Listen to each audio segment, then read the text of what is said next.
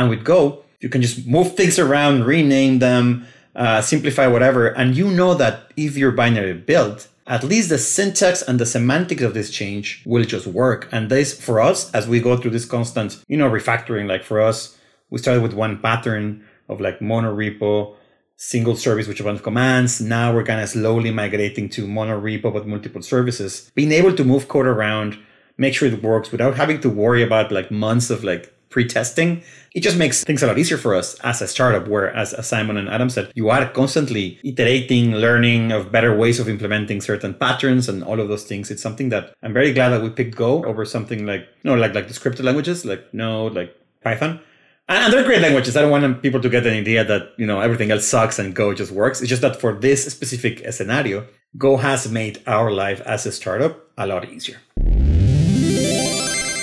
Big thanks to our partners Linode, Fastly, and LaunchDarkly. We love Linode. They keep it fast and simple. Check them out at linode.com slash changelog. Our bandwidth is provided by Fastly. Learn more at fastly.com and get your feature flags powered by LaunchDarkly. Get a demo at launchdarkly.com.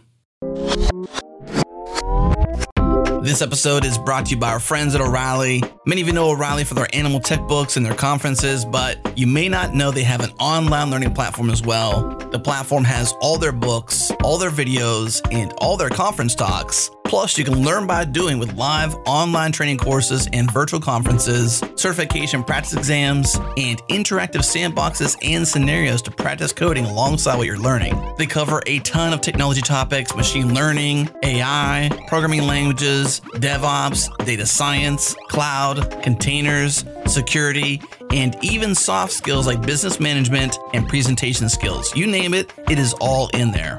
If you need to keep your team or yourself up to speed on their tech skills, then check out O'Reilly's online learning platform. Learn more and keep your team skills sharp at O'Reilly.com slash changelog. Again, O'Reilly.com slash changelog.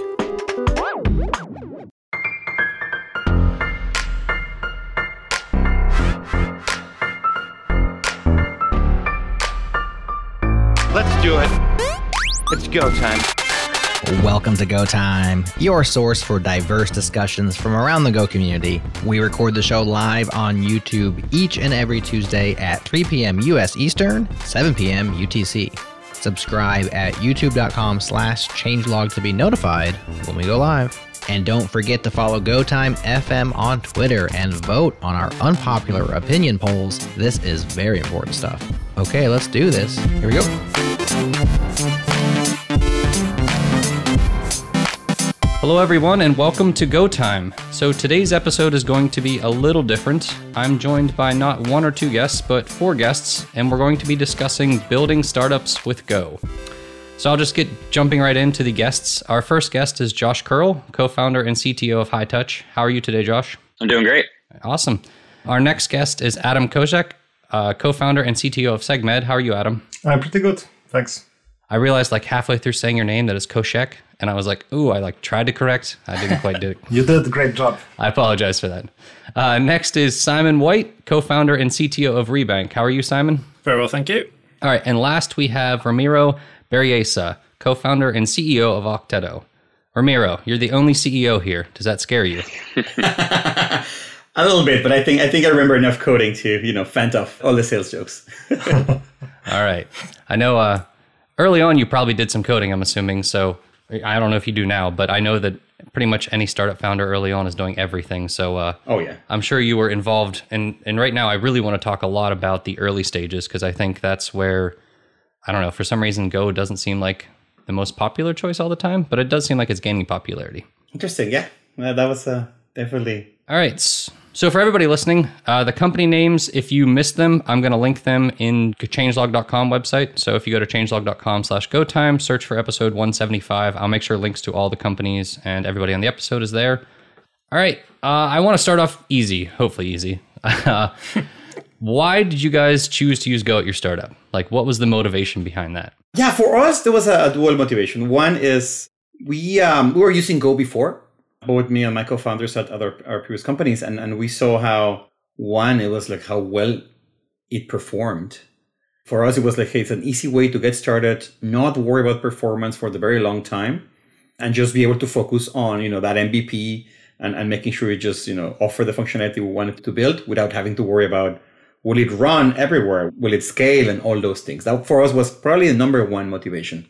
Okay. I think for Rebank, it was definitely around the simplicity of the language I really liked and the ability to onboard engineers work in a really simple way and speed, obviously, but as well with what I'd call high risk apps like finance, medicine, anything where the integrity of data is is really key. Type safety was was something that we liked about it as well, which was really important for us. So yeah. You didn't want to break things with your bank? Yeah, that doesn't usually go down very well with with customers. So yeah, we, we try not to do that. On the Segmed side, it's it's very similar. So we deal with medical data and uh, we deal with huge data sets.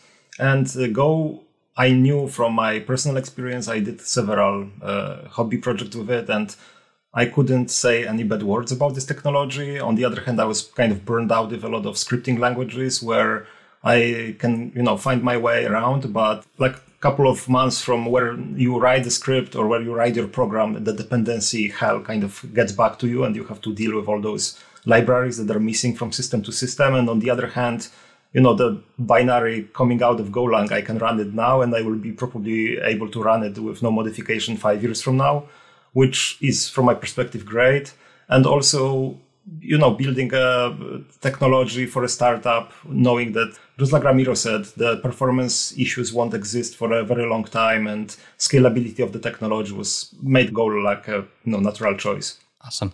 Josh i think if i recall correctly Hightouch is using i think you're using go some but i think you've used go in the past and i think you're mostly node in Hightouch. Is that correct? Yeah, I think I'm kind of the exception here where we're using a combination of Go and TypeScript and we're kind of trying to figure out what the right balance is between those things. So like a lot of our core syncing logic is written in Go. A lot of our auxiliary microservices that are more like systems programming kind of things, like like deeper networking and like things like SSH tunneling, we, we use Go for those things. And then we have a pretty big integrations library. Like our business is like very integrations based. Uh, and so for those things, we, we choose TypeScript just because we need to hire like a lot of engineers on that side of things. And we kind of felt like a, it's actually a little bit faster to write the integrations in TypeScript. A lot of times the SDKs what we're interacting with have Node SDKs, so they don't have anything for Golang. And so for various reasons, like our integration catalog is written in TypeScript. As founders, like we had a pretty long background with Go, and so like we prefer to ourselves to write in it wherever possible. We came from Segment where majority of Segment was written in Go. It was also split between JavaScript and Go, and they actually had the exact same breakdown too, where their integrations were written in Go, or sorry, their integrations were written in JavaScript, and then they had the bulk of their code base written in Go. So a lot of it for us was just we were familiar with it. We'd really liked using it in the past. It's worked really well. So actually, a lot of it kind of just came down to personal preference. But I think like the typical you know pros of Golang like really apply to us, like the ease of deployment. It's really cool that you can just build a static binary, throw that in like a from scratch container, and you can deploy that without any base image. Like a lot of those things are just like a huge, huge pluses for us as well. I think on the recruiting front too, like it's it's nice for Go where I think a lot of engineers who are interested in tough distributed systems problems, people that like systems programming, like I think a lot of those types of programmers have a preference towards coding in Go, um, both because they want to like learn it more and they think it's like the right tool for the job. And so that's like another big plus of it as well. So almost all of you mentioned recruiting in some way or some form, which is interesting to me because one of the complaints I've heard is that you can't get that many Go engineers because not that many people have used it at this point. So when you guys are building a startup and using Go, how do you combat that? Is it just hire engineers who don't know Go and train them? Is it just get people with a little bit less experience, or you know what options are you looking at? On our side, my experience is actually quite interesting. So while it's true that Golang is not as popular as other technologies, I also noticed that the community is pretty strong, and actually people who program Go seek other people who program Go because it's always nice to geek out about commonalities and you know ways to solve problems. So in our case, for the full-time employees, we actually found people who loved Go as much as I did, and uh, we have a great, strong team now that basically resonate around this, the same technology. But my experience also around uh, internships was very interesting. So Segmed benefited a little bit from pandemic because uh, a lot of uh, interns um, who were lined up with internships in the big technology companies got those internships cancelled and we decided to snap the talent out of there and basically bring them on, on board with Segmed so we got a lot of talent from local universities here in bay area. In the university circles python is the most popular but i saw that our interns took less than a week to actually master the basics of the technology and were able to like start producing uh, valuable contributions pretty much right away. and I hope that I converted some of those uh, people, you know, to Golang permanently. So from my perspective, being able to master this technology really quickly is very important, and it seemed like people didn't mind. Awesome. Yeah, I think it's like the market's definitely not the easiest in terms of like finding Go engineers. However, like I think great engineers pick up languages really easily and, and are language agnostic almost. I think across the like Stack Overflow surveys, etc., like Go is consistently on the top of the list of languages that engineers want to learn in the next uh, six to 12 months. Yeah, I think we've had a lot of luck with hiring you know, really great engineers who uh, just wanted, like, didn't come from a Go background, but were interested in learning it. And because of the simplicity of the language, they're just able to pick it up and, like, they're deploying to production in days type things. Yeah, that makes sense. So, Ramiro, do you have anything you'd like to add?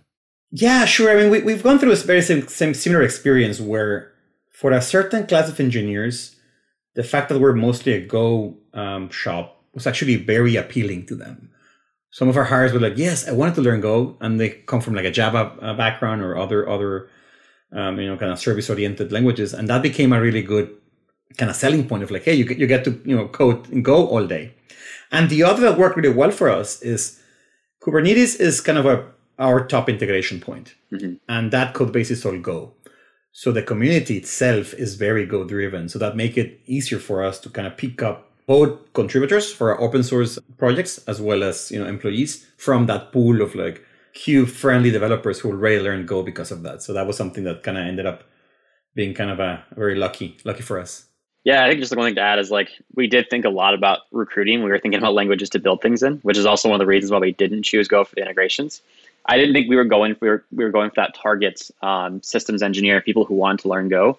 What we look for there is more like junior developers, people that are kind of like just fresh out of college or, you know, coming from boot camps. And like those are people who are mostly interested in learning like full stack development. And so they're more interested in like JavaScript and TypeScript. Whereas like the core pipelines or application and like the more difficult systems programming po- problems, like it's just like a different kind of engineer on our team. And like those engineers tend to prefer to write and Go than TypeScript. It's also just a better choice too.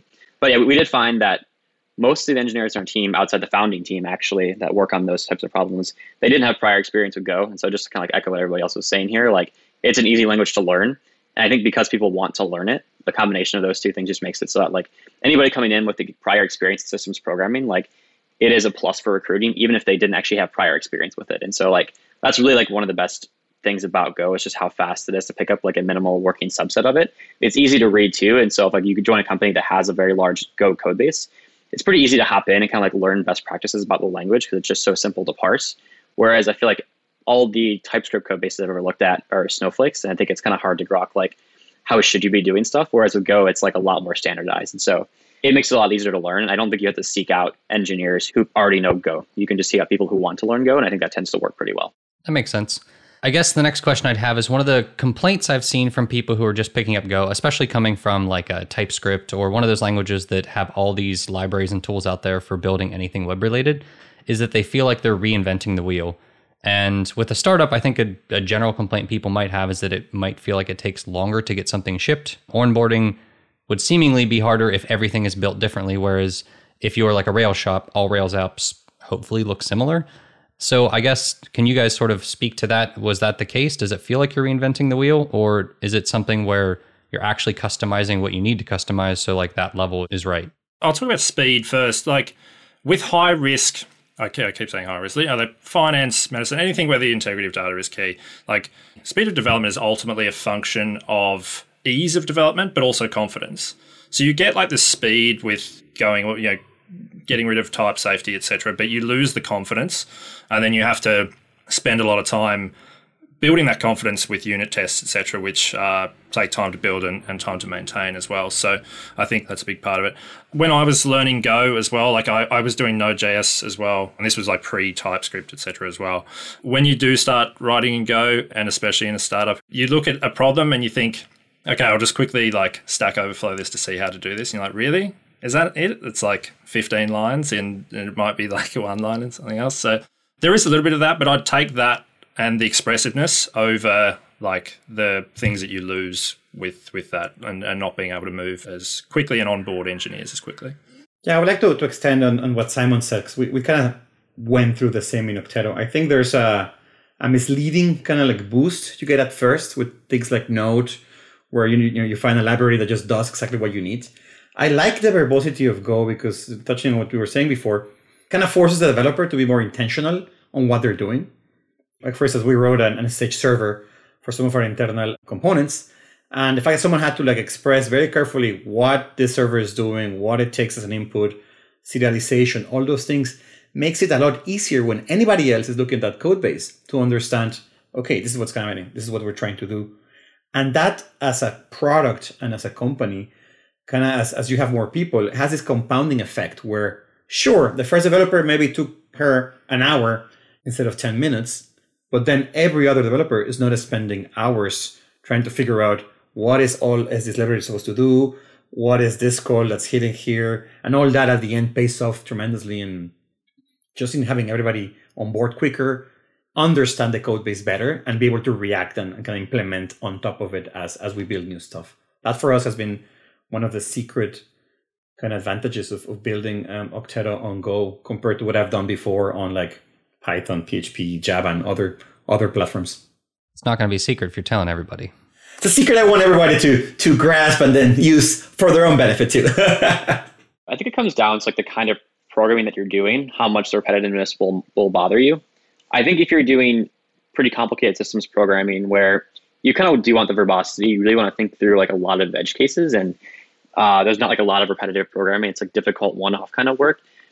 I think the verbosity of Go is actually a good thing. I think it helps you think through those edge cases and like it's just you can be more sure that you're actually handling all of the errors. Like I think the way they handle errors, despite like the common complaints against it, it really does kind of enforce good habits that help as you scale like a large code base that has to have like very high reliability. I think in the, in the places where it might fall a little bit short, like I do find for like CRUD for like general backend development, I think you can move faster with TypeScript slash Node in a way that doesn't really take detract too much from reliability or like bugginess and that kind of stuff. So I do think like there's there's some merit to like if you didn't have a lot of complicated systems programming going on or things like that, there's some benefits to choosing Node there. At the same time, though, I think like Go as parallel programming also makes it nice to do things like running background processes and even like simpler services. So that's kind of nice. But yeah, you know, I, I found like Express easy to work with and like I don't know if there's ever been something in the Go ecosystem that I think is just, you know, a number of lines of code does the same thing. I also don't think it's like the wrong choice ever. Like even if you're adding ver- like verbosity to it, like I, I, don't. I think it's still for most things like worth worth choosing Go. I think for us, kind of like the exception was it was primarily for recruiting, but the other exception was like in our integrations code base. Like there's just so many lines of co- code compared to the rest of the code base. We had this like 10% that's very difficult that we chose to write in Go, and the 90% scaled out stuff we chose to write in TypeScript because the time savings for the velocity is actually worth saving there. It's not as critical as like that that 10%. And so it's kind of just like a trade-off of like speed versus reliability in, in some sense. But I think for most startups, if you don't have this kind of like scale out integrations problem, like if it's just general backend development or, or web development, like Go should be fine.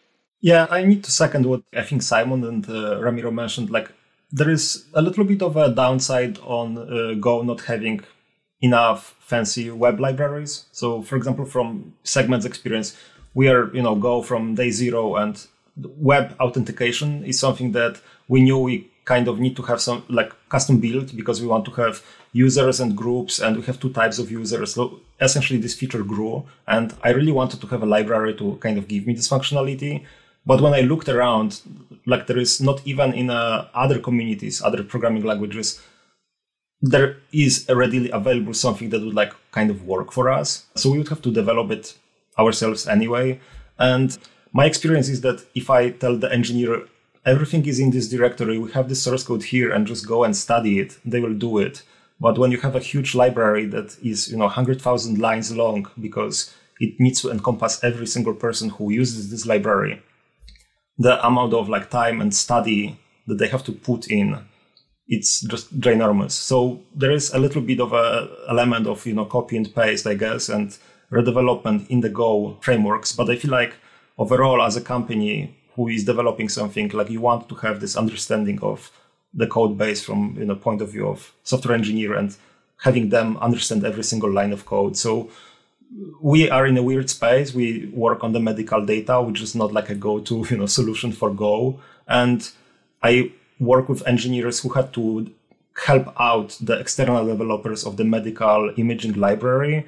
And this task was always the most time consuming, the most complex, because not only you have to involve you know, your engineer, but also the remote engineer and make sure that they both agree on what you want to get and you know put a lot of cases that maybe sometimes we didn't even need them, but this is an external library, so you have to, you know, encompass the whole community. And this takes so much more effort where, you know, if you're a startup, you really care about this. Yeah, I think I have to agree with all of you. And for me, it's interesting that most of the time when people make those complaints, it's when they're learning the language and they build like three of the same thing. But realistically, when you're building a company, you aren't going to build a CRUD system four different times, like as you're figuring out how things work. You're going to build exactly what you want once, and then you know that's exactly what the code does. Whereas, like you were saying, Adam, if you pull up a library that does authentication for everybody's use case, it's really hard to understand the code because it has to satisfy everybody's use case rather than your specific mm-hmm. needs.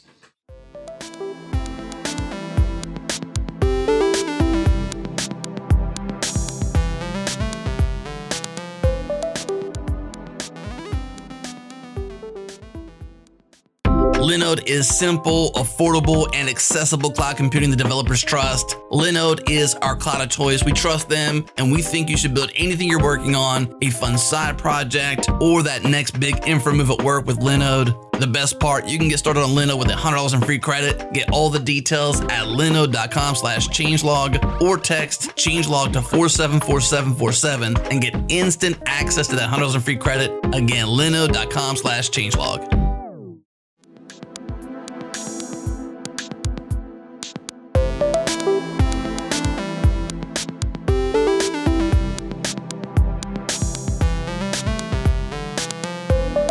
All right. So I guess my next question is a lot of you mentioned that you have hired and trained people. How well did you know Go when you actually decided to build a company using Go? So I would say we know we knew Go pretty well. My first job where I did Go was at Rancher Labs, and so they built everything in Go there, from operating systems and init systems to Kubernetes controllers. Like basically everything there was Go.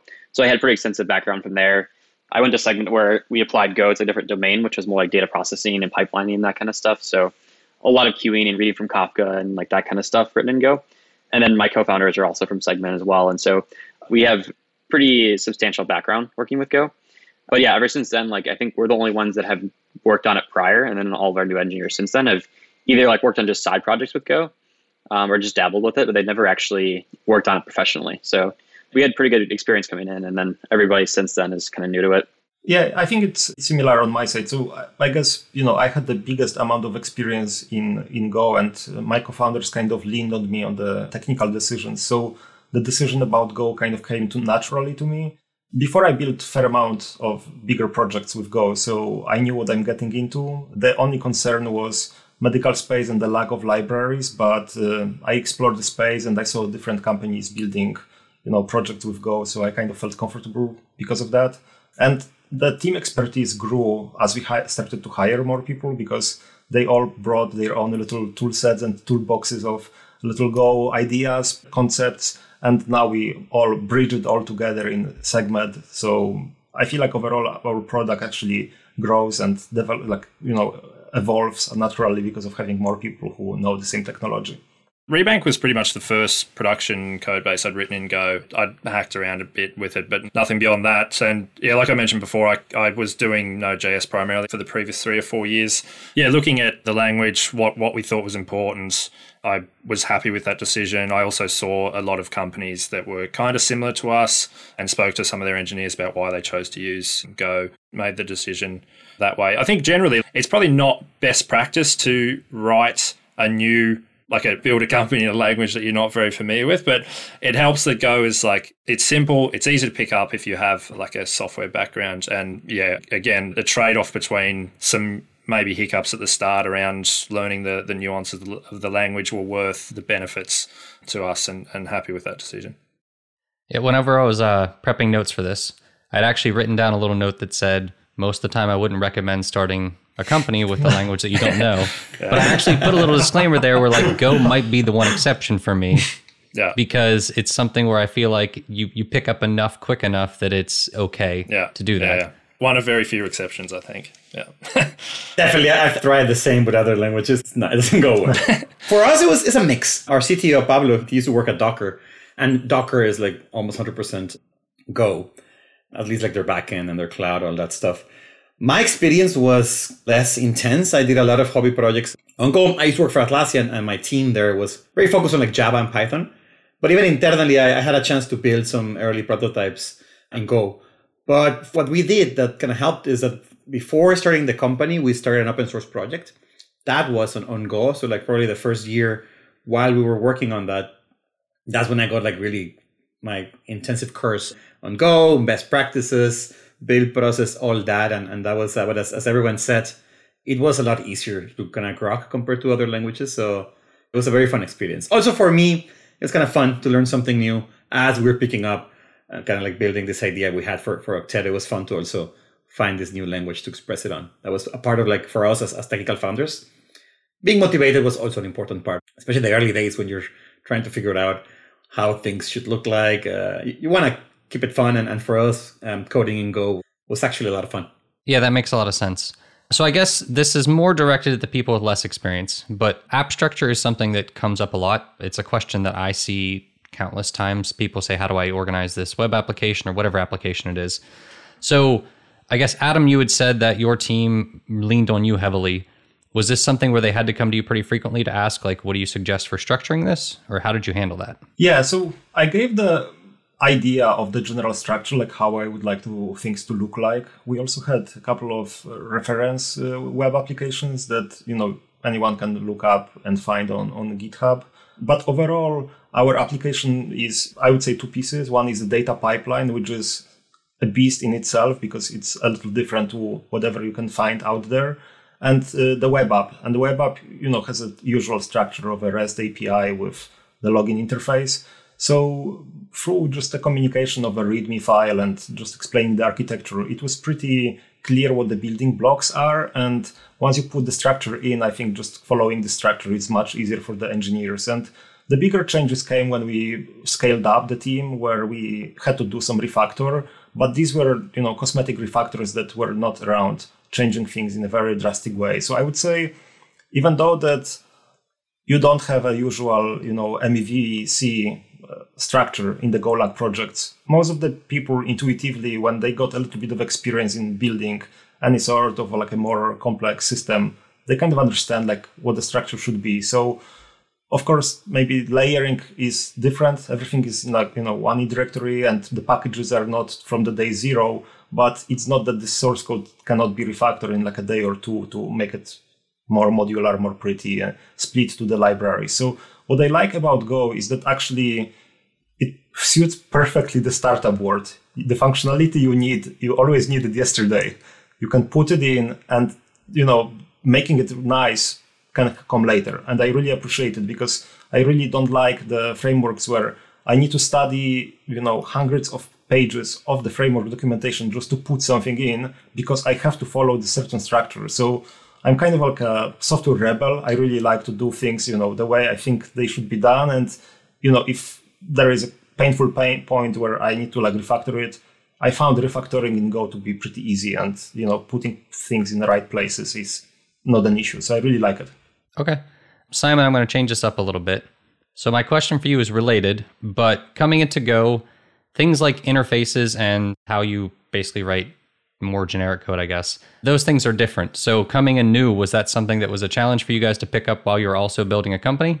I mean, it was in a sense because it is like a different model, like you say, but allows you to decouple uh, dependencies really nicely. Like once you understand how to do that in an idiomatic way and it just clicks in your head it's it's just such a nice abstraction i think and it's not the typical sort of inheritance style that you know java programmers or something might be used to but once you understand the reason for that decision it's really nice so of course learning any new pattern like that it can be a bit painful especially when you're um, like in a scrappy sort of prototyping phase of the company super early on but i think once that clicks it's been good for us we've we've enjoyed it yeah, that makes sense. Did you guys have to refactor stuff when that sort of did click, or did you manage to get that caught up like early on? I think, like most companies, we've done lots of things good from the start, and we're we're still refactoring things that we're learning about now. One of the things about Rebank, from I guess an engineering standpoint, is we integrate with banks and, and payment providers all over the world to abstract that into a, a seamless interface for our customers. So we are constantly re-abstracting, like re-interfacing how we how we do that and learning how different regions their, how their bank APIs work, etc. So it's always an ongoing process, but once I guess the building blocks are in place and you have the engineers in place that really get how that works, it's pretty easy to be honest. That's a good thing to hear here, just because we have a lot of listeners who are relatively new to Go. And I think it's useful for them to hear that even people building, you know, startups and, and building these bigger products still have to go back and learn things and refactor code because sometimes you'll watch a video or a course and you'll see somebody build the, the final version and you're like, man, how'd they know to do that? It's like they probably built it 17 times before they recorded. Yeah. And uh, especially with startups, like you have to plan for that kind of change and that kind of iterative sort of lifestyle of a product. It's one of the things that I think engineers from larger companies take a little bit of time to adjust to because it is such a different style of working. I think in some ways, if you are getting something right the first time in an early stage startup, you've probably spent a little bit too much time on it. And that's what I think Go is great for. Like it gives you that confidence in this will work. This will work well enough for me to move forward. Mm-hmm. And then refactoring is not super painful afterwards. Yeah, I think I wanted to extend on, on the refactoring. I think that's something that doesn't get mentioned enough. And it's that the fact that Go is a compiled language makes refactoring a million times easier. In my experience, right, before like Python and these other languages, every time you wanted to refactor even something as simple as just moving a file from the util folder to its own, mm-hmm. there's always like this concern that what's going to break, how many tests do we have to run to make sure this is not going to affect anyone, right? And with Go, you can just move things around, rename them, uh, simplify whatever, and you know that if your binary built, at least the syntax and the semantics of this change will just work. And this, for us, as we go through this constant, you know, refactoring, like for us, we started with one pattern of like monorepo, single service with a bunch of commands. Now we're kind of slowly migrating to monorepo but multiple services. Being able to move code around, make sure it works without having to worry about like months of like pre-testing and, and kind of post it just makes things a lot easier for us as a startup where as, simon and adam said you are constantly iterating learning of better ways of implementing certain patterns and all of those things. It's something that i'm very glad that we picked go over something like you know like like the scripted languages like node like python. And they're great languages. I don't want people to get an idea that you know everything else sucks and go just works. It's just that for this specific scenario go has made our life as a startup a lot easier I couldn't agree more with, I guess, the refactoring points. When we first started, or I first started writing a lot of Go, you're like, uh, the compiler's screaming at me, and it's really annoying. But then now I'm like, yes, the compiler's screaming at me, and I know I know exactly what I need to fix, like mm-hmm. without mm-hmm. having to go and like unit test like mm-hmm. everything in a backlog. It really does help with refactoring in that sense. So, Josh, you're the only one here who has the the huge blend of, of TypeScript. How do you guys handle that sort of refactoring there? Do you notice that problem? I would say in general, types, like any type of language is going to be significantly better to refactor. And so I think anybody going in and writing raw JavaScript these days is, is kind of crazy, except for like very small use cases. Mm-hmm. Like startups have to iterate fast, so they're constantly rewriting stuff. And so having types is just pretty essential because of like the rate of iteration. I think as you grow as a company, as you get your code base bigger, like you have more people editing it, I think types serve as a documentation and it makes like these like big holistic refactorings even even easier. So like I think kind of like at all stages of, of a company, like types are just good. Like it's I think it'd be hard to find a stage of company where you really don't want types unless you were doing like a rapid MVP kind of thing. And then maybe it's like for those kinds of use cases. But like even then I would probably plan on adding types back in pretty shortly after something was proven out. I think going back to like the, you know, the folder structure and interfaces and things like that, I think the pattern that I've seen, like having written Go at multiple companies, is that there is something kind of unstructured about the folder nature of Golang, like how you structure things, and like there is a little bit of opinion there. But what I've seen is, you know, most people they learn these patterns from a good code base, and it kind mm-hmm. of serves as documentation in itself. Like rather than having to like look through documentation to find like good MVC patterns and things like that, what people do is reference just kind of example code. And they tend to learn that way, and then they just have those patterns in their head, and whenever they're doing something new, they just follow along with those patterns. And so I think it's like really important. Like if you are choosing Go for your company, it's pretty important to have like a foundation in place where you like have like a more experienced engineer or somebody who knows Go kind of set up like the initial repository. I'd say we actually had a lot of microservices, like way more than we do at the small company. And so we had a generator for creating new Go microservices, and it kind of just had like an opinionated folder structure off the bat, which made it a lot easier for more junior developers. It enforced like kind of a standard, even though because it wasn't enforced, the things still kind of diverged, but it was at least like a good starting point. Uh, and then to address the interface thing, I think for developers that haven't worked in one language for too long, like if you've worked in classes a lot and you're really familiar with Java, I think interfaces are kind of a big jump from that. But at least for me, I, I started most of my professional programming with Go. And so I didn't have like a lot of prior context and like a lot of, you know, other ways of doing things. And so I found interfaces to be pretty intuitive. Whereas people that came from Java, I think it wasn't nearly as intuitive. But I think the other thing that I found too is that a lot of interfaces for a code base kind of act as like an index for like the most important pieces of that code base like in particular, I think if you call out like these are like the most important interfaces of our application, those tend to be like very self-documenting. And I think like you can kind of gather a lot of knowledge about how a system works just through those interfaces. I think in a way that's more clear than most other primitives other languages have. I actually think of all the things that Go has, I would say interfaces is like my favorite concept. It's just very minimalist. That's one thing that, that was handled very well. And I think I appreciate in Go the most. And I think TypeScript has it a little bit too. And so I think it's a little more complicated and not quite as simple as Go, but I'm kind of glad that the idea of like, like a simple interface is kind of like picking up in other languages as well.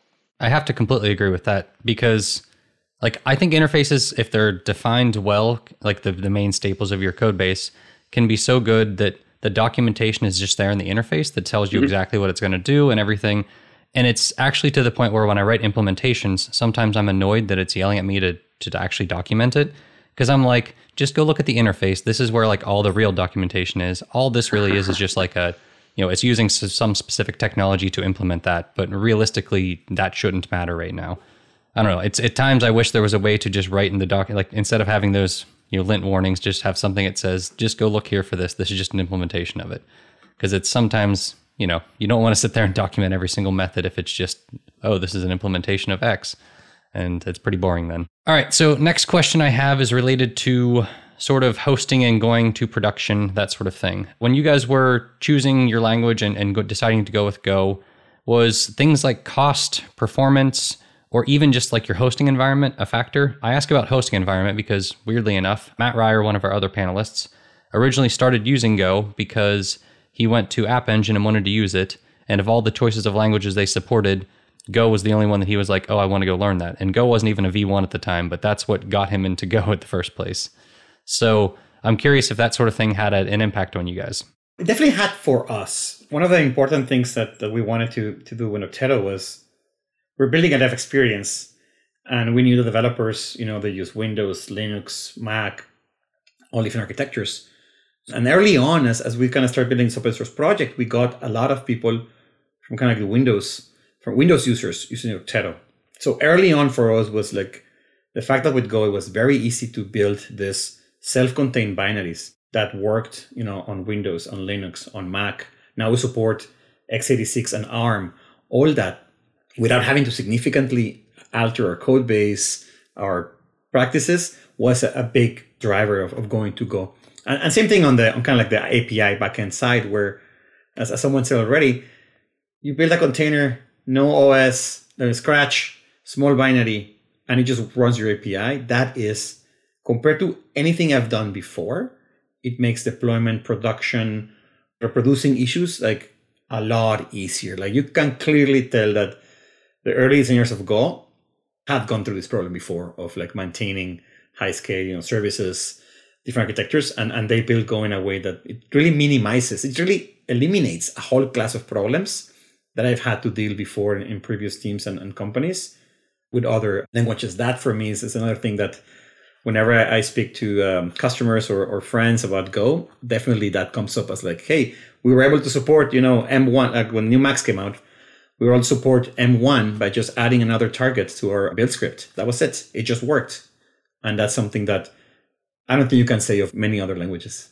Yeah, I think I'm going to echo what Ramiro said a little bit here, which is that I think it really depends a lot on like what kind of software you're either shipping or deploying. I think particularly if you're building CLIs that need to run on laptops, if you're building agents that run on servers. At my last startup, we were making software that ran on remote edge devices, things like Raspberry Pis and like you know lower powered devices, and so having the ability to produce a very small static executable was was very nice. Something that was like low memory, low storage on disk, like that was pretty essential. I couldn't imagine shipping anything written in TypeScript to Raspberry Pi. I mean, it could be done, but it's not the ideal thing. Whereas now, like we're a B2B SaaS that's hosted entirely in the cloud and we don't have any agents, we don't have anything running on laptops. And so like if Golang compiled binaries that were like five gigabytes, it wouldn't even matter to us. Like it's like the advantage is, is not as big here. But I still do appreciate the fact that it's just kind of the default nature to ship a static binary. I think for other security reasons, like that's pretty nice. Like I think from scratch containers, when you can use them, it's it's really beneficial because there's just like less noise in security scanners, which you know saves a lot of time investigating issues that aren't real security issues. They're kind of just triggering like a security scanner, and so it's kind of nice just to like turn those off blanket by using a from scratch container. But yeah, other than that, I think Go is nice. But if you're shipping to the cloud, you probably won't see huge benefits here. I, I would say it's you know above average developer experience for deploying, but nothing too game changing if you're just running everything in AWS. I can say that that's not always true. fair, yeah, that's fair enough too.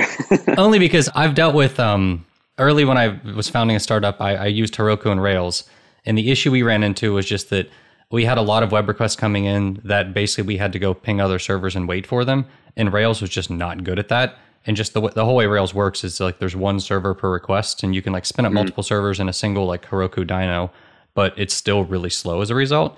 Whereas like a single five dollar server could do what like sixty or eighty bucks a month was doing on Heroku with a Rails setup. And it was just one of those things where just our specific use case, because it wasn't like heavy processing, it was just waiting on stuff. So there are some cases like that where I've definitely seen, at least in my side of it, I've seen that it's like the Go stuff is much, much easier for me scaling wise. Josh, when you're talking about, or you, when you guys are talking about building, another case that I've seen a lot is um, on premise stuff.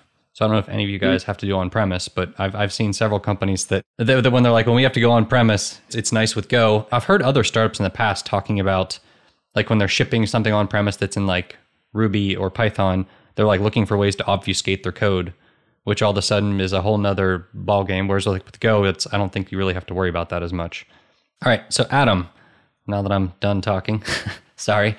When you guys were choosing Go, was performance a factor? Did like hosting or any of that stuff come into play? When we started, performance was actually a factor because after doing a little bit of an evaluation what the whole space of medical data is all about, it's actually about huge data sets. So just to give you an understanding, we deal a lot with like MR or CT data, computer tomography. So it's a lot of images, and each of these images can be like half a megabytes or up to two megabytes, and there is like hundreds of them just for one exam of one patient you know, we are talking about hundreds of millions of files. So being able to actually seamlessly do, you know, parallel processing, it's amazing when you compare it to, let's say, what you can do in Python or Ruby and fully utilize underlying hardware. So I, I kind of loved it from the zero, I would say. And that was huge factor for me. Of course, nowadays the popular understanding of, of parallelism is that you just go distributed right away. But for this early first year when I developed everything myself on my own laptop, I mean, being able to do it on Go on your own computer, it's just the comfort of doing it is, is great. And while we didn't care that much about where we will deploy it, of course, everyone wants to just go, you know, microservices at some point. But, you know, early on, it's just EC2 instance where I spin the process and it just works for us and does the job that you know we are supposed to do. So that was great. But what I would like to say is like we actually have to be on prem, and just like you guys said, I feel like Go with on prem is like a match made in heaven. Like not being able to do it in other technologies, I think is like a huge obstacle to overcome. And you pretty much have to. I don't know if I could do it myself, like doing it putting everything in containers and like deploying it and like figuring out the deployment pipeline on containers. I think it's still much more sophisticated than just as you know copying the binary over SSH and just spinning it by hand. And this you can do in Go. And I think it's great because people who will use, for example, we have a CLI command that we would like our partners to use. It's a huge advantage of Go. And most of the time when it compiles on, you know, Linux or Mac, I guess on Mac and on Windows, there are problems with signing those binaries, which I think we haven't yet solved. And at some point, we'll have to actually solve it. But on Linux, being able to SCP the binary and not worry about our IP leaking to our data partners, it's amazing. So I, I actually loved it from the day zero. And I think that was a huge factor of me picking the technology. Yeah, not a huge amount more to add. Uh, performance was definitely important for us, looking at our sort of expected use case around having to transform a lot of financial data in, in, in real time, um, and thought Go was uh, was a good candidate for, for dealing with that. In terms of hosting, I mean, the first version of our production environment went live like two years ago. I think the like platform support for Go by that time was was pretty well mature. We still come across a few tools, etc., that don't have native SDKs, and we have to roll something, but it's pretty few and far between, I think, nowadays. Yeah, I think we host everything in the cloud, so there's, we don't have a huge amount of complexity there. Like Ramiro and, and others said, uh, you know, worst case, you can roll up a static binary and put that somewhere. It's it's much more of a concern or, or a benefit really when you're doing on premise, but we don't have any on premise at the moment, at least.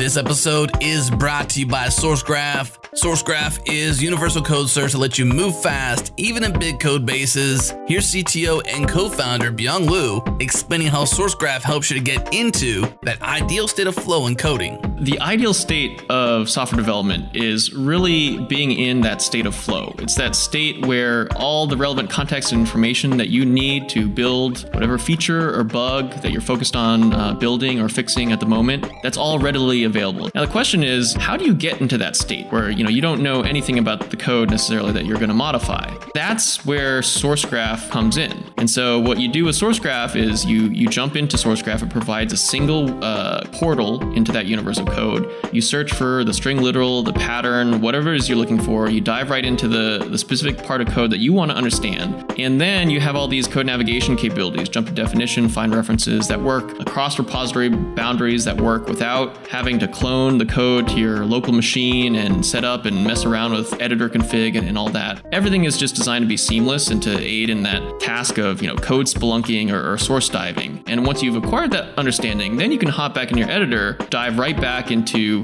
that flow state of hey, all the information I need is readily accessible. Let me just focus on writing the code that implements the feature or fixes the bug that I'm working on. All right, learn more at sourcegraph.com and also check out their bi monthly virtual series called DevTool Time, covering all things DevTools at sourcegraph.com slash DevToolTime.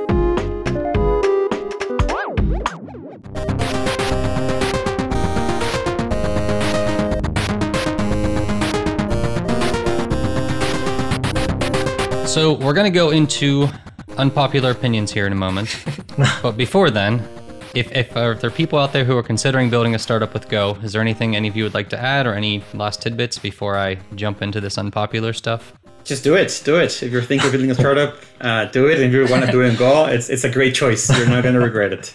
Yeah, I feel like there was one point in a company pretty early on where we came up with an idea Wednesday and Thursday we had a meeting with all co-founders and pretty much, uh, you know, there was a software to be delivered and basically I decided to do it in Go, which was at the time kind of a risky decision because I knew that I'm kind of on myself by myself in there. Uh, my other co-founder is an expert in AI, uh, and I knew that like the web app development and like a service development would be all on me.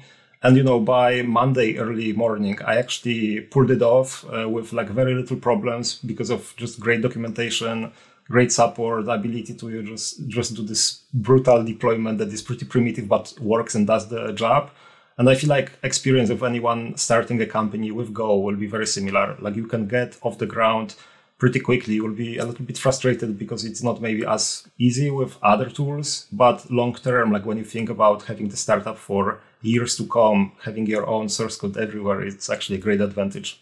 Awesome. I'd like to add one, one more thing that is not all good is definitely the, the one advice because we, we're kind of burned by this early on was kind of try to figure out which integrations you're going to be needing early on and figure out they have good support for Go because it's not that it's not that big of an issue today, but maybe two years ago there were a lot of very famous uh, SaaS companies with no SDKs uh, mm-hmm. in Go, and you had to build a lot of like REST requests by hand, which was not ideal. Now it's better, mm-hmm. but still there's certain SDKs like the Stripe one, for example, where it is a lot harder to use on Go than it is on like Ruby or or Node.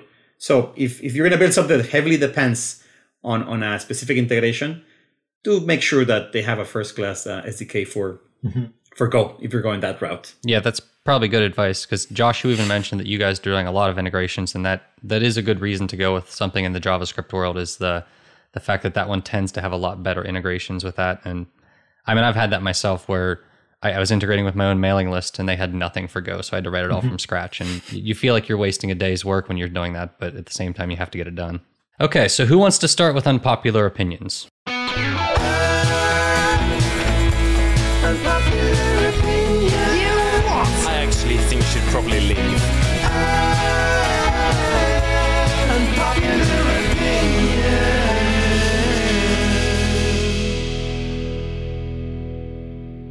I'll start. I'll start. well, I guess for me, one of the kind of ones that always uh, ends up being dis- discussed in, in, in Golang is that I believe that the whole not having generics is a good thing for Go.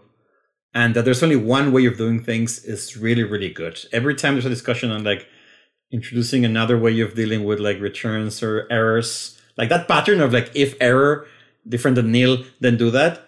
I know it's repetitive, but I love it. I think going back to what I was kind of talking about early, it makes your code a lot more declarative. Intent is clearer on why you're doing things. So that is something that I hope that the people who are working right now in generics, I wish they would not do it. I think now it's a done deal. But if they do, I hope that we don't lose on this kind of like one way of doing everything. That's one thing that I love about Go. That when I was coding in Python gave me a lot of like trouble is like just you know if there's one way of like I don't know writing to disk and that's great and then everyone follows that pattern that is something that I I hope that sticks around for a while. I feel like I could play devil's advocate here and say that the way we currently have it without generics, I feel like leads to people using multiple generation libraries that all work a little bit differently to sort of generate types that do the things you want. Whereas one of the upsides I'm hoping of generics is that there's a lot of common data structures that just sort of we get one way of doing them, and those are hopefully in the standard library or someplace, you know, some good reliable source. And I'm hoping that sort of takes away all those. But I also completely understand your perspective of like people using generics for a lot of other stuff where they don't need to could potentially give us 10 different ways to do things that really don't need 10 ways to do things. That's my concern. Like if you look at other other languages when you know it's, it's always a discussion of what should be part of the standard language library and what should be something optional people can pull. And that's where i feel like generics is always that's kind of like uh, do we really want this in the language? Because it's going to make a lot of things more complicated. And, and there's a use case of course but it's like do we really need it? Or can we just like i'm a big fan of copy pasting code around. That's another unpopular opinion. I think that people overestimate the value of like super simple abstract away code of course it depends on your use cases but that's where for me it's like you just copy the structure and do it again on like other things works well a lot of that's what we do internally and it works well for like 90% of, the, of, our, of our use cases I can definitely agree. Like, I, I understand a lot of that sentiment, is how I'll put it, where copy pasting works a lot. I guess for me, it's just hard because data structures are something that I've definitely seen some where people try to implement them and, and unknowingly make mistakes that they, you know, that would be nice to not really have there if, if people had like a you know, built in one to use. All right, Josh, do you have any un- unpopular opinions you want to share? You don't have to, so don't mean to put you on the spot. I do. I, I think my first one is that I do agree with the mentality that copying and pasting is not as bad as it is meant out to be. You know, obviously there's a limit to that, and you have to know the right place of where copying and pasting is appropriate. But I think that's that's like always been one of my classics too. Is that copying and pasting is not too bad and it aligns a lot with the Go spirit. I would say I still do welcome the introduction of, of generics, and I hope the culture of the Go community keeps it kind of well scoped to the places where it's really needed and doesn't just bubble up to kind of encompass a lot of things and add complexity to the language. But I'm, I'm hopeful for it, but we'll see how it goes.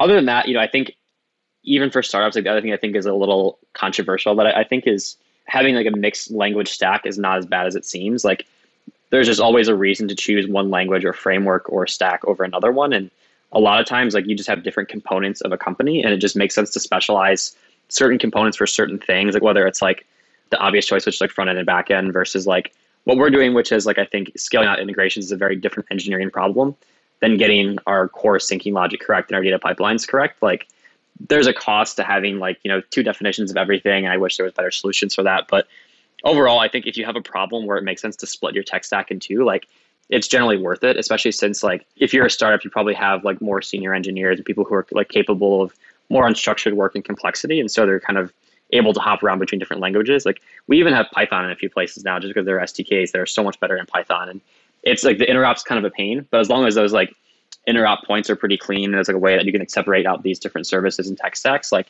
I think it can actually accelerate things. I think there's oftentimes a bit too much emphasis on like standardization across things. Like for like bigger companies too, I think it kind of works where like different teams use different deployment processes, different hosting providers. Like I think it's kind of worth the speed versus standardization trade off to have these like mixed tech stacks. And I think there's a little bit too much of an emphasis on standardization across things. And obviously, like it's all context dependent, but I think in general, in, in tech stacks for startups, people tend to focus too much on standardization versus like best in class approaches. The one thing I'd like to point out is that you did mention that usually senior engineers or more experienced engineers like do really well in that environment. I, I guess my only caveat to that would be I feel like a team with a lot of junior engineers might struggle with that. I guess it depends on how you classify a junior engineer. Yeah. But I've talked to a lot of people who are like learning to program and are relatively new in their journey, and I feel like when they try to learn uh, like a Go API with like a JSON or you know a, a, JSON front end of some sort, or not JSON, JavaScript front end of some sort, using like a REST API of something like, and you mm-hmm. combine all that together, all of a sudden there's just too much thrown all at them all at once, and like the context switching is hard, and just understanding all of it good together. Whereas like in your case, if you have engineers who understand the separation and how the communication works, you can switch back and forth. I will say that parentheses for like if statements is a pain in the butt when you're going from JavaScript to Go. but, but that's about it. That that's my biggest complaint. That and I, I, I hate three equal signs, but that's no, don't get me started on, on, on JavaScript uh, type comparison. I've had to write more JavaScript recently, and I, I love it for certain things, but I definitely it takes me a minute before my brain switches when I'm going back and forth, and sometimes my brain's just like, no, we don't want to do that right now. TypeScript helps a lot. That that's a huge improvement on, on JavaScript. Mm-hmm. So that's something that I, I recommend to anyone. It's something that I've wanted to put some time into. And I like Josh, you kind of cheated because I couldn't beat you up for using JavaScript because you're using TypeScript. but unfortunately, like I haven't had time to actually sit down and learn some TypeScript. So I think it would actually resolve a lot of the things that I sort of you know don't love about JavaScript, but I've just never had the time to sit down and actually look at it. Adam, any unpopular opinions you'd like to discuss, debate? Yeah, I guess my first unpopular opinion is like there is a lot of pressure to open a lot of source code that you are working on. People talk about open sourcing and like a lot of engineers who join early on like think about open sourcing. But I feel like making an assumption that some pieces won't ever be open sourced, even though that they are like a little silly and you could because there is no secret sauce in there, kind of makes you put pressure where you probably shouldn't be putting pressure on. Like you spend more time because you want the quality to be mm-hmm. very, very high, or you want the documentation to be perfect and pristine clean. Uh, but there is no business value. And uh, so, what I encourage all the engineers to do is actually develop like a little toolbox, tool set of your own routines that you can shamelessly, you know, copy. Of course, with all the respect of like IP. So I guess it's from the engineer to the company, but not the other way around. but uh, but overall, you know, engineers don't like to re- redo things over and over. And like having this toolbox, I've noticed that I have a couple of my own repositories that are pretty much like a junkyard that I copy and paste from. It's tremendous speed up in the development process, and it helps me out get up and running much faster than otherwise. And I guess another unpopular opinion that I have is I focused quite a bit early on on deployment side of things. I was wondering what is the Golang of deployment? How can I do the deployment like in a really quick way? And a very interesting thing that I discovered is that when you go and read a lot of tutorials and documentation and blog posts and, and GitHub projects is that the topic of deployment is kind of ignored. Like people who deploy to Heroku, they deploy to Heroku, or people who do, let's say, Lambda on AWS, they have some configuration files. But to be honest, other apps, I don't know how people deploy them. So when I compare it to my experience like 20 years ago, when I originally started on like Slackware Linux and PHP, I must say that the PHP so far is like the easiest deployment I have ever seen. You just copy the files to the server and it just works. So I kind of miss that the Go kind of ignored the deployment aspect and i wish maybe in like i don't know go 2.0 20 or something, the Go command will actually have like a little deployment service that you can just copy the binary there, and the you know the tool will take care of restarting the service, monitoring it, reporting it, you know, sending messages back to you, taking care of the logs. Because right now it's just you have to redo this again if you are deploying, just like we do to EC2 or like an on-prem service. I'm curious if the Go embed stuff that just came out will help with that in some ways, because one of the ways I deployed it was like a really small app that I did, but one of the ways I deployed it was I actually I used like a third party library at the time, but I embedded assets and everything mm-hmm. all into just one binary that I could build locally for the target and just upload the file to the server and then tell it to restart. And it was like the easiest deployment process I've ever mm-hmm. had. And like aside from PHP, like you said, which was always especially when you were first learning, that was just magic because you were just like, I just open up this FTP server and just mm-hmm. start editing files. But then that probably also had bad habits of I'm going to live edit files on the server as I'm learning. We've all done it. Never. and when you look at Europe, actually, the popularity of PHP in Europe is huge. And what I appreciate in PHP is like they never gave up. They kept pushing, pushing this technology further until I think there was like a breakthrough when like Facebook uh, made this compiled version of PHP and they decided, okay, we need to compete with Facebook. So the, the performance caught up. So like if you have an app written in 20 years ago, I kind of feel like with some minor changes, it probably still is up and running, which is great. And I think Go is great because they made this promise that everything will be like, you know, the backward compatibility will be there always. So I kind of feel like, uh, you know, that de- solving the deployment would be like the great improvement. Yeah, I think embed is, is a good detection. In, in, the .NET world, they have this idea, and it comes from Windows of like the X copy deployment, which is one binary, drop it in your server, it just works. Mm-hmm. I would love to see more more go in, in that. I think we just move a bunch of things to embed it, and, and that simplify our Docker mm-hmm. build. Now it's like you don't have to add all these files; you just copy the binary. That'd be great, like a like a way to just kind of run the binary. I will warn you that I don't know how Go Embed works, but I know that the uh, the library I was using, the only issue I ever ran into was if I had too many images, it would like the amount of RAM that it would use would like bloom up really huge because it would have all these things loaded in memory. Mm-hmm. Um, and I was running on like a five dollar DigitalOcean server at the time, and I actually I uploaded a couple images that were like massive resolution. I forgot to downscale them, and then all of a sudden it started uh, crashing yeah. because of that. and then when I realized it, I fixed it, but it was just like, a, oh, I probably shouldn't have done that. Like I had like like 30 gig files that are not gig, like 30 meg files, a bunch of them I was uploading. I was like, ah, I didn't want that. Yeah. yeah. We should check. I think that was just text files for our emails, like our email templates. So it should yeah. be fine. But I'm going to double check on that. That's a good tip. templates are a really common one. And they're ones that I've seen people get confused with where it works locally and then they deploy it and then all of a sudden it doesn't. And they're like, mm-hmm. why isn't this working? And it's, it's a confusing thing because you, you don't really understand that those files don't get built in there. Mm-hmm. Simon. I mean, I hope this one isn't that controversial. I don't think it should be, obviously. But TDD is not a good thing for startups, is mine. So I think the more you spend time in an early stage startup, the more you realize the only real thing that is differentiating you between success and failure is your ability to iterate and, and subsequently move fast enough. TDD adds a lot of overhead, and there are, I think, easier ways to reliably test your code at the early stages of a, of a project that don't have such huge amounts of overhead. Partly why I like Go because the very strict type safety adds like a layer of testing in a way. There's lots you just can't get away with. So I try and like research and argue against my own opinions. And I did, I did this quite recently with this. And everything I read that says TDD is great for startups, early stage startups, is written by engineers who have either never founded a startup and have usually actually never worked in a startup either. Like it's a very engineer. Like the engineer in me, it's like TDD is great. The founder in me is like it's not a good thing uh, for for early stage companies at least.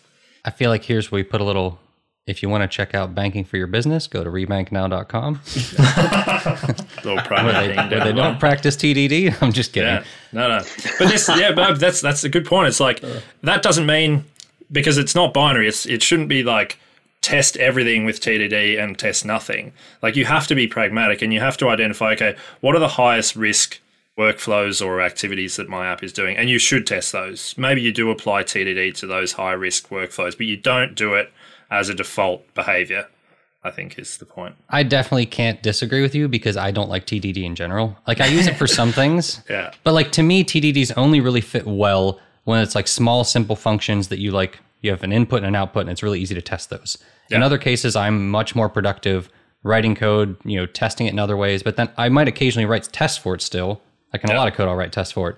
But it's not TDD, and it's definitely not like the same process that is often pitched by these people who write, you know, like you said, these articles or whatever. That it's like you need to do TDD. And I agree with you, especially in a startup. It's hard to like build a startup when you're spending 30% of your time or more potentially writing tests and not actually like getting things out the door that you might throw away in a week because you realize it wasn't what you needed. Yeah, I think that's a something that a lot of first time founders or, or early first time early employees at a startup don't realize is that you are in a in a state of flux and prototyping and, and trial and error with how something is going to serve customers or not. And so you do end up having to like uh, you know best case scenario do huge refactoring and worst case scenario just throw code out. And so the overhead on that is so much more painful when like you're throwing things away that you you did TDD on because it's just the cost of doing that is so high. Yeah, that was a big adjustment that I had to go through. Of like exactly what you said of like TDD, the engineer in me, Yeah. especially coming you know before startups from big companies, and this was like a, a discussion I had with our CTO uh, often of like how much should we be investing. I was always trying to err on the side of more tests, but he kind of shared the same opinion you have, Simon. Like it slows you down at a time where you don't know if what you're building makes sense. Is there's going to be a commercial aspect to it? I think there are other ways of, of doing, as you said, more like customer centric testing Yeah. to make sure the scenarios work, Yeah. but not necessarily this 100% code coverage.